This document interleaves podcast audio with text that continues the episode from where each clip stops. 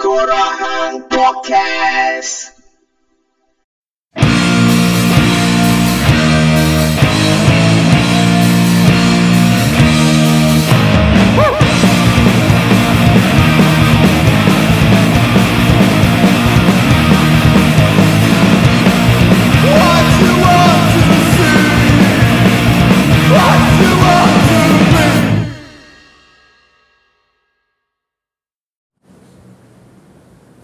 Yeah, selamat kembali ke Tengkorahan Podcast episod 77 Ada 13 episod lagi tuan-tuan dan puan Doakan supaya kita tahun ni dapat lengkapkan 100 episod. Setelah uh, 2019, 2020 21, Weh, 3 tahun dah 100 episod dah sampai lagi. So 13 lagi ni ha? Hopefully aku tak stuck lah ha? So boleh produce uh, uh, apa podcast ni sampai eh, aku nak ngam-ngam 100 je ngam-ngam je 100 by 31st December ada 100 episod. Uh, kan? Seronok sikit satu episod ni. Gila babi 3 tahun episod. Berapa je duit saya buat podcast ni lah dapat duit. Ok bawah ni kan kita dah ada belanjawan negara. Ada bunyi horn bunyi horn bunyi alarm kereta sebab aku kat tingkap ni nak dapatkan vibe hujan si ui-ui lah bunyi bunyi ambient lah atmospheric ni bunyi sound daripada noise daripada hujan. Tiba-tiba ada bunyi kereta jiran bunyi um, bawah ni ada belanjawan aku tu tengok lagi sebenarnya belanjawan tu. Aku tak tahu tapi aku dengar Wong Chen tu MP Subang cakap apa boleh kata belanjawan tu sebenarnya menyebelahi orang kaya elit Ah, benda ni bukannya sekali. Biasalah bila hang jadi occupation uh, Occupation pun dah. Bila hang jadi opposition Hang mestilah kena cari sisi lain. Bukan aku nak Mempositifkan atau menegatifkan benda ni. Sebab aku tak tengok lagi. Tapi aku percaya lah sebabnya Aku percaya yang sebenarnya setiap belanjawan yang ada tu Kebanyakannya Menyebelahi Banyak elit atau kapitalis That's why uh, Kalau dalam prinsip anarchism dia tu kenapa uh, benda ni ditolak kenapa negara tidak ditolak? Sebab itulah negara ni dia ada structure yang uh, vertical uh, vertical lah. Turun ke bawah kan macam sistem piramid tu daripada ada atas jadi orang atas ni nak menjaga kebajikan dia tu dia mesti ada capital yang akan yang support dia. Uh, so uh, kan nak cakap macam tu sebabnya bila dengar Won Chen cakap tu aku dah tengok lepas tu aku sem aku semak sikit lah dengan siapa tu ha, ekonomis uh, yang uh, Dr. Muhammad lah Dr. Muhammad yang tulis buku buku apa ha? Alah aku lupa dah buku dia tu buku yang pernah dubuk terbit tu uh, jurang pasal jurang kayu miskin kat Malaysia tu kan yang satu ketika tu pernah boom sekali tu buku tu sebenarnya tak silap aku ditulis dalam bahasa Inggeris tapi dubuk kemudian translate buku tu which is very good lah.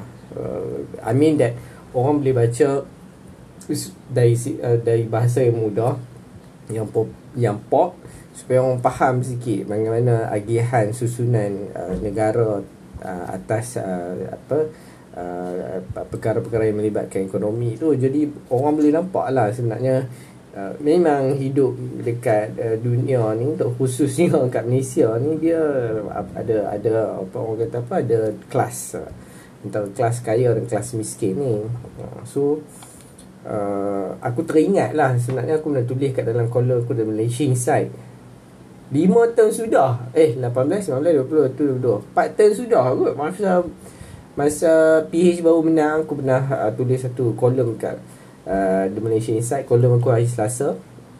Uh, tajuk dia belanjawan untuk rakyat belanjawan daripada rakyat. Aku nak baca uh, benda ni uh, nak go through sekali. Aku dah lupa apa yang aku tulis. Tapi aku ingat lah the idea of kenapa aku tulis benda ni. Sekali kita kita apa kita sembang ni. Tapi ini ditulis uh, tepat pada 6 November 2018 selepas beberapa bulan Pakatan Harapan menang. Pilihan raya sudah. Uh, PRU ke-13 you know, you know.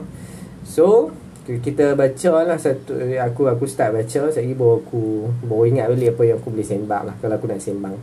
Awal pagi Sabtu lalu saya berada di Anjung Singgah menyediakan sarapan pagi buat penghuni-penghuninya Ketika manusia lain khairah berlabun tentang soal untung rugi belanjawan kerajaan era Malaysia baru, lain pula suasana di situ, lebih tenang dan tidak bercelaru. Barangkali mereka tak peduli, apa sekalipun hidup mesti diteruskan. Bukan selamanya semua penghuni dibenarkan berteduh di sana. Yang sudah bekerja mesti menyimpan secukupnya untuk menyewa bilik kelak. Yang belum, mesti lebih keras mencari pekerjaan. Kalaupun tidak mampu menyewa, sekurang-kurangnya perut tetap perlu diisi. Semasa mereka beratur mendapatkan sarapan di Dewan Makan, saya terjumpa satu pautan berita atas talian bertajuk RM1,000 terlalu kecil untuk bayar PTPTN, kata aktivis Adam Adli. Sudah lama kiranya kita tidak mendengar kenyataan seorang anak muda paling berbahaya di Malaysia ini. Adam seperti yang diberitakan dalam portal berkenaan nampaknya tidak senang dengan keputusan kerajaan Pakatan Harapan PH mengenakan bayaran balik PTPTN kepada pelajar yang sudah menerima gaji bermula RM1,000. Di akhir berita itu, Adam berkata tidak perlu terkejut sangatlah. Biasalah janji politik. Kita tidak boleh harap sangat dan jangan tidak berpaut pada janji yang sedemikian rupa. Saya tersenyum selepas membaca kenyataan terakhir Adam. Kalau kita tidak boleh mengharap kepada kerajaan baru, mengapa Adam antara aktivitis aktivitis aktivis muda menghasut seluruh rakyat menumbangkan kerajaan AMNO Barisan Nasional BN dan menggantikannya dengan kerajaan PH. Selama ini pun, masyarakat tetap percaya bahawa idea romantis demokrasi akan bertambah baik saat kerajaan silih bertukar ganti walaupun kenyataannya tidak sebahagia itu. Dengan kekerapan menukar kerajaan, demokrasi menurut masyarakat akan berputar dalam kitaran yang sihat. Kesannya ahli-ahli politik tidak akan melepak dalam zon selesa mereka.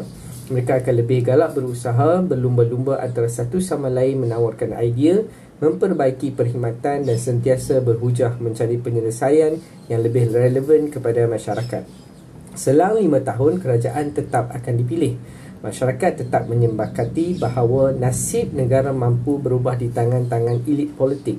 Baca, kelompok kecil yang memiliki kuasa terbesar sebagai ejen perubahan. Jordan Flaherty, seorang jurnalis, producer dan penulis buku terpenting tahun 2016 terbitan AK Press bertajuk No More Heroes nampaknya tidak bersepakat dengan pandangan sebegini. Menurut Jordan, sejarah seringkali memartabatkan sosok-sosok heroik. Baca, ahli politik, raja, sultan dan kelas pemerintah kerana keperwiraan mereka menyelamatkan nasib sesebuah masyarakat. Namun, sejarah juga gagal membesarkan cerita-cerita klasik mengenai potensi masyarakat bebas dalam mengatur, mengurus kehidupan komuniti mereka tanpa struktur pemerintahan berbentuk hierarki. Di rumah, di kedai kopi, tempat kita bersosial, di sekolah, juga di institusi-institusi pendidikan tinggi, masyarakat dididik bahawasanya untuk melukis panorama sebuah perubahan, kita memerlukan pemerintah sekelompok kecil elit yang menguasai seluruh kehidupan kita. Kita digelapkan tanpa menyedari adanya alternatif lain yang lebih efektif. Barangkali ini yang kita, Adam dan aktivitis politik lain tercicirkan. Masyarakat disibukkan untuk mencari-cari sosok heroik yang kaya dengan idea populisnya yang menawan berbanding bersama-sama mencari idea terunggul. Akhirnya, masyarakat mengeluh. Politikus rupa-rupanya tidak boleh diharap. Araninya masyarakat mengulangi kitaran yang sama. Soalnya sampai bila kita harus memilih jalan raya ketika kerajaan leka menyelingkuh atau berbaris berbantah di luar parlimen saat kerajaan tidak menepati janji politiknya dan keputusan mereka tidak mengamankan perut kita. Benar. Proses atau demonstrasi mengalirkan, tenaga yang mampu memberdaya sesuatu. Tetapi bukanlah yang lebih besar ceritanya, yang lebih radikal dan melawan ialah menembungkan sebuah program yang lebih adil dan menyeluruh. Belanjawan negara baik pada zaman kerajaan lama atau kerajaan baru merumuskan dua perkara. Satu, antara kerajaan dan pembangkang masing-masing melawan mulut bahawa salah satu antara mereka mencuri, meniru format dan idea belanjawan pihak lawan. Najib Razak Najib Razak dengan tenangnya mengatakan belanjawan PH tidak menumpukan kepada golongan vulnerable seperti kaum nelayan dan petani. Najib dengan bangganya menyatakan pada zaman yang dahulu kaum ini diberi ke- keutamaan. Tetapi hujah begini bukankah juga pernah dipakai pembangkang lima tahun lepas? Dua, belanjawan kerajaan tidak mampu menggembirakan semua kelompok masyarakat. pasti ada yang tertinggal tak kurang juga yang mendapat pen, mendapat tempat peruntukan yang tertinggal mungkin mengalami kerugian lebih malang nasib mereka ditinggalkan ini membenarkan satu perkara. Pengagihan dari kelas kecil yang memiliki kuasa mutlak tidak mampu membereskan kehendak dan keperluan keseluruhan masyarakat. Jalan penyelesaiannya kembalikan masyarakat ke dalam fungsi sebenar mereka. Libatkan mereka dalam keputusan-keputusan besar yang mempengaruhi kondisi ekonomi dan politik. Masyarakat diperlukan untuk aktif dalam menentukan sendiri keperluan-keperluan mereka. Siapa lagi yang lebih layak dalam menentukan apa yang perlu, apa yang tidak, melainkan sebuah tataan masyarakat yang percaya kepada demokrasi langsung. Apa yang membezakan belanjawan negara dua hari lepas dengan belanjawan di Porto Alegre, sebuah daerah di Brazil adalah metodologinya. Porto Alegre tidak mengharapkan Menteri Kewangan membentangkan rancangan-rancangan pembahagian peruntukan. Sebaliknya, setiap tahun beribu anggota masyarakatnya turun ke Dewan untuk berdebat, membincangkan dan berkeputusan secara demokratik membahagi membahagikan bajet perbandaran untuk kepentingan umum. Ini bermakna sama ada kamu seorang petani, jurutera, cikgu, lelaki atau wanita, beriman atau tidak, kamu mempunyai suara yang selayaknya memberi idea dan pandangan dalam memperkasakan keadaan kehidupan. Proses participatory budgeting ini ternyata lebih efektif. Jurang antara mis kaya dan miskin dapat dikurangkan kerana semua anggota masyarakat bersama-sama berkeputusan dalam berkongsi dan menikmati dasar yang menguntungkan keseluruhan anggota perbandaran. Tahun 2008, Bank Dunia melalui kajiannya Brazil toward a more inclusive and effective participatory budget in Porto Alegre menyimpulkan participatory budgeting yang dimulakan sebelum sebelum tahun 1996 membantu mengurangkan kadar kemiskinan di kota-kota di Brazil. Kajian yang sama mengamati akses yang lebih baik kepada air dan sanitasi di semua bandar yang menggunakan proses participatory budgeting. Manakala kertas kerja 2013 dalam pembangunan dunia mendapati participatory budgeting tidak meningkatkan jumlah keseluruhan perbelanjaan modal oleh Majlis Perbandaran Perbandaran Brazil walaupun ia berubah dari segi peruntukan dana awam. Bandar-bandar menggunakan participatory budgeting cenderung membelanjakan lebih banyak untuk kesihatan dan sanitasi. Bandar-bandar Brazil dengan proses penyebaran partisipatif juga menyaksikan penurunan statistik secara ketara dalam kematian bayi. Kejayaan penganggaran partisipatif di Porto Alegre memberi inspirasi kepada 1,500 contoh belanjawan penyertaan di seluruh dunia. Projek pembiayaan partisipatif berfungsi untuk menyebarkan penggunaannya di Amerika Syarikat dan Kanada. Porto Alegre, Porto Alegre dan 1,500 pekan kota yang bersua kelola dalam memerintah komuniti masing-masing berjaya membawa mesej yang jelas. Tanpa kerajaan yang dipimpin elit politikus, masyarakat mampu menguruskan kehidupan sendiri. Bahkan sistem participatory budgeting atau self-governance ini lebih relevan ketimbang sistem sedia ada. Apakah selepas ini kita tidak akan apakah selepas ini kita akan berlari-lari mendapatkan kawan, jiran tetangga, rakan sepejabat duduk berdis, berdiskusi merancang menolak pelibatan negara dan menggantikannya dengan idea radikal yang lebih demokratik? Tidak. Saya tak rasakan sebegitu mudah. Kerana ini masih lagi dianggap sebuah utopia masih too good to be true setidaknya buat bangsa yang sedang asyik dihiburkan dengan pergaduhan dalaman parti politik yang masih lagi berromantism dengan alasan bahawa segala janji yang tidak boleh ditepati hari ini adalah disebabkan dosa Najib, Rosmah Mansur dan Jolo. Oh, tak enggak aku tulis ni. Cik, puji diri sendiri. Sebenarnya aku tulis ni 6 November ni. Uh, aku ingat um, masa tu aku Aku rasa tu last kot aku buat bubur jus. Tak silap aku itu hari, tahun yang last aku buat. Sayang dah 4 tahun aku dah tak ada kaki. Tapi fikir balik tak ada kaki ni tak tak juga. Sebenarnya aku boleh jalan sebenarnya masa ni aku buat seorang lah. Aku uh, tapi sebab aku seorang jadi aku tak tak tak buat kat selalunya lah sebab semua tak ada yang mungkin kawan-kawan yang dengar tengkorak podcast ni mungkin tak tahu dulu aku dengan Bubu Bojis kawan-kawan aku kami uh, buat uh, aktiviti uh, apa aktiviti uh, apa sediakan makanan untuk warga miskin kota. Uh, selalu kami buat kat Pudu lah. Import kami Pudu malam. So satu hari kami dapat idea untuk collaborate dengan satu satu team ni yang panggil sebagai sebagai team Happy Bank. So kami collaborate masa tu tahun aku tak ingat uh, 3 tahun sebelum tu 4 tahun sebelum tu macam tu lah. So 2014 macam tu aku tak boleh ingat. Kami collaborate untuk uh, sebab idea dia idea dia aku dapat idea untuk buat benda tu aku dapat masa aku tak ingat dah idea tu macam mana. Tapi aku ingat yang aku rasa macam tak efektif dah bagi makan tengah malam tu. Sebab Mungkin sebab ada salah seorang uh, Pakcik yang kami jumpa Setiap kali kami buat makan tu Dia kata Malam terlalu pack tau. Ramai sangat orang bagi. Jadi macam tak efektif Macam aku benar melalui pengalaman yang Baru je aku bagi makan Lepas kami habis siap Ada lagi NGO mai bagi makan lagi.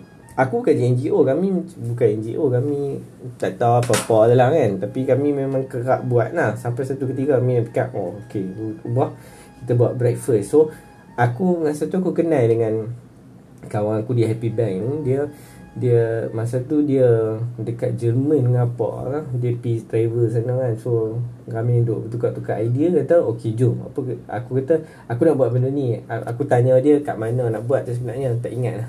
Uh, Tapi aku tanya dia sebenarnya macam ni Tapi sampai satu tahap tu Sampai satu level tu kami macam Oh boleh lah kita boleh buat Kita boleh join sekali Kita collaborate kan So kami pun collaborate So bila kami collaborate Kami plan Ini tempat yang kami buat.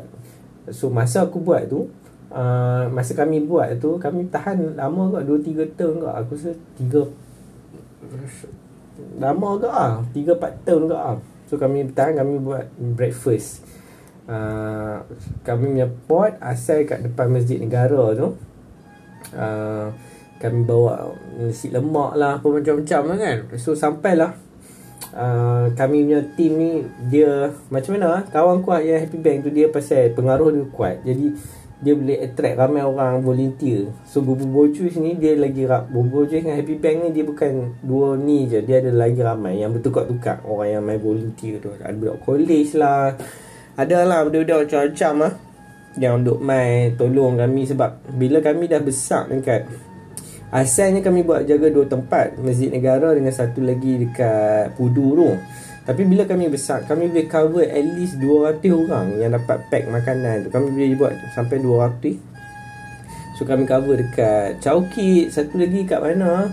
Tak silap aku kat jalan Belah-belah jalan panggung tu kot. Tak silap lah. Ha, So kami cover tu. So sampai lepas Pilihan raya tu Yang 5 tahun sudah 4 tahun sudah tu Kami macam slow sikit sebab Sebab Aku pun tak tahu pasal Sebab kami slow lah Macam tu Masa tu. So aku Last sekali sebab aku Masa tu dan duit duk masuk kan. Jadi Last aku ambil duit tu Aku Aku Aku pi Aku macam ada kontak kat Anjung Singgah tu Tempat macam dia bagi untuk homeless duduk berteduh tu kan. Macam hostel kan So aku Abang dekat orang sana Aku nak hantar Dalam 50 pack macam tu. So aku pi seorang Aku ingat lagi. Pagi subuh Aku pi seorang Pi hantar. Jadi aku lepak lah kat situ.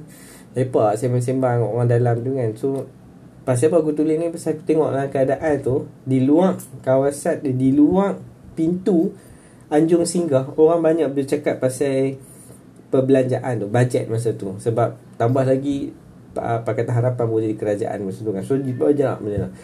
Dari situ aku nampak macam Di luar sana ada noise. Kat dalam tu tak ada noise. Kat dalam tu orang nak fikir Apa nak makan esok eh. Bolehkah aku Keluar? Bolehkah aku ada Masih ada tempat untuk berteduh lagi? Bolehkah aku dapat pekerjaan? Um, Apa aku nak makan malam ni? Uh, Itu Benda yang ada dalam anjur singgah. Tentang bajet Orang tak Orang tak bagi Orang san, dalam tu tak peduli Sebab apa? Mungkin sebab Bila berada di luar Noise tu sama.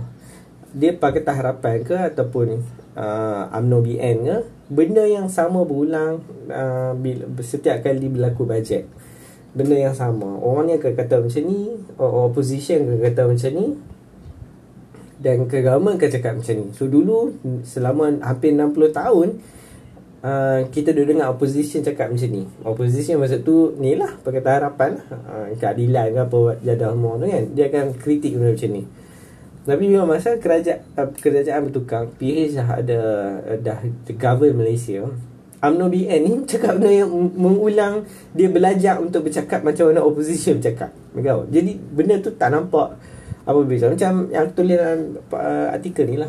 Najib kata oh ni bajet yang tak tak tak membantu golongan vulnerable. Tadi mula-mula aku sebut tadi Wong Chen dah bagi tahu benda yang sama yang bajet tu akan memberi memberi kesan yang lebih baik kepada orang yang capital.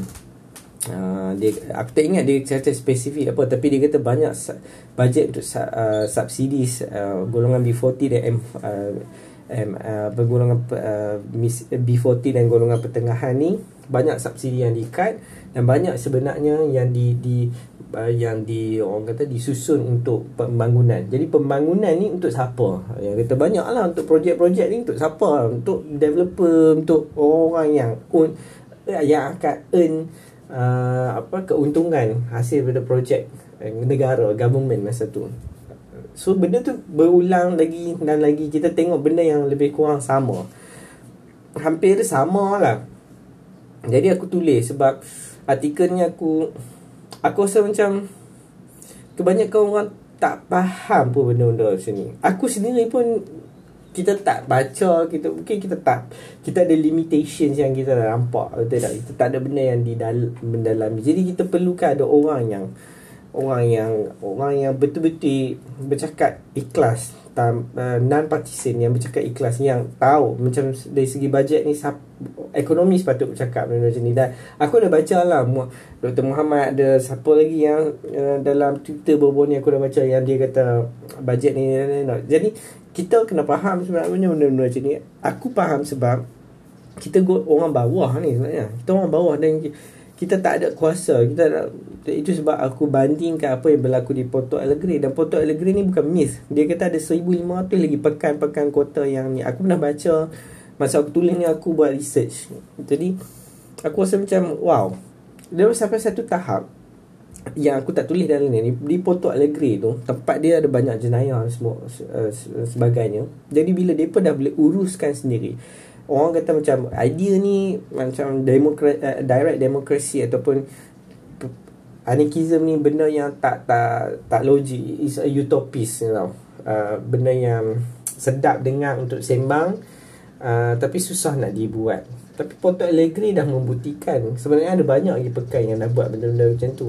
Jadi aku dah fikir macam Wih macam mana weh Hang boleh bayar Ribu Setiap tahun Beribu-ribu penduduk pekan Akan turun kat Dekat dewan bang Bahas sendiri.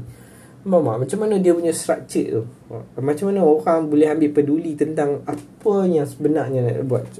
Dan Dan Dan dan dia tak boleh buat di atas nama negara lah. Macam Porto Alegre Dia bukan buat atas nama Brazil tu Dia buat atas nama pekan dia.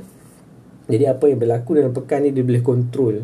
That's why yang kalau kita look details apa yang idea uh, um, idea tentang anarchism ni atau direct demokrasi ni adalah macam mana hang orang kebiasaan mempunyai potensi untuk berpolitik dalam keadaan macam ni. Maksudnya hang ada hang hang mengambil bahagian tau. Kita tak ambil bahagian. Dia contoh macam hang ada uh, hang ada menteri. Menteri ha duk duk duk berpolitik dalam parlimen tu duk bahas sana bahas ini ini nak buat ini nak buat. Dah akhirnya keputusan tu adakah menyebelahi hang berbanding dengan Porto Alegre direct uh, apa dia panggil direct demokrasi ataupun direct demokrasi ni sebenarnya banyak prinsip dia dalam uh, dalam idea anarchism tu sendiri. Bila kita tengok Porto Alegre dia tak mengharapkan menteri dia. Dia sendiri turun dia ada Depa ada wakil-wakil depa yang nak akan bercakap. Depa turun dengar apa semua kan. Depa ada wakil depa untuk berbahas apa semua tentang apa depa nak. This dia kata kalau dia nak masalah air dan sanitasi atau dia masalah dia ada masalah logistik kan masalah jalan lubang ke dia ada masalah apa yang dia nak buat lagi ke supaya sekolah dia macam mana ke kan tak payah bayar PIBG kita dah kita dah, dah ada ada peruntukan untuk setiap sekolah yang dapat teknologi Alegre ke ataupun kita dah boleh bekalkan sesuatu untuk hospital kat dalam kawasan Hotel Alegre ke dia dia mengontrol uh, benda yang orang kata apa benda asasi terhadap kita semua. Jadi kita tak ada lah masalah yang kita tak ada lah masalah macam tadi keputusan tu dibuat oleh sekelompok kecil sana. Ni keputusan ni komuniti tu sendiri, orang tu sendiri yang ada dalam tu. Ha, jadi aku nak sampaikan benda tu dalam kolom ni lah. Ha, sebab aku tengok macam who give a shit anymore about, about this budget. Apa ha? orang bila secara politikalnya nak nak nak nak orang kata apa nak bergasak aku rasa benda ni lah yang kita lalui saban tahun.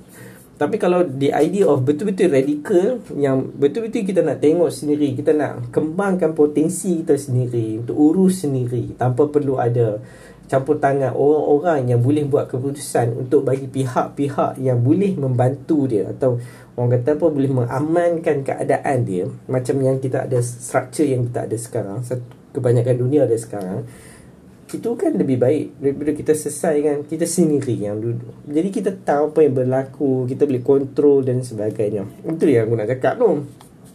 Tapi itulah.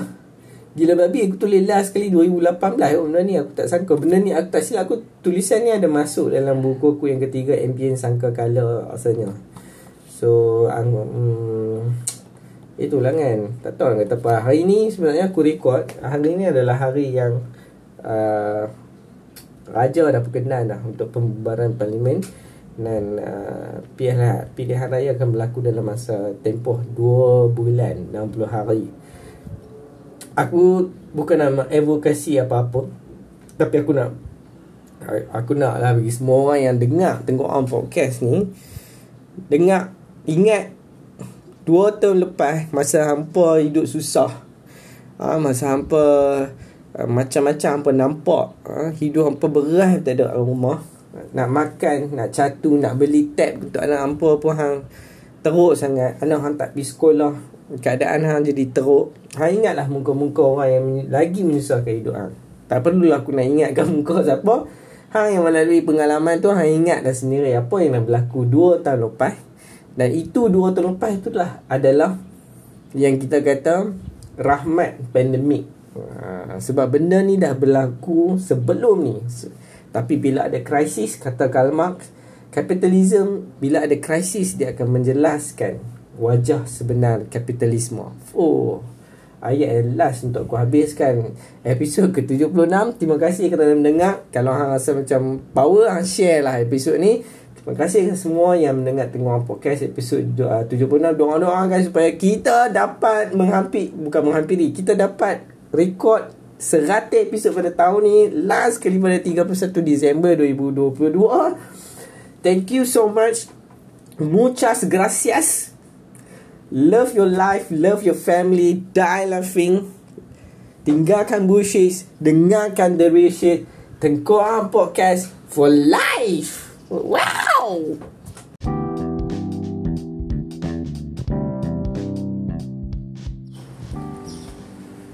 Woo, selamat datang ke Tengkorak podcast. Welcome back to your favorite lo-fi podcast with me Hadri Shah and this is episode 77.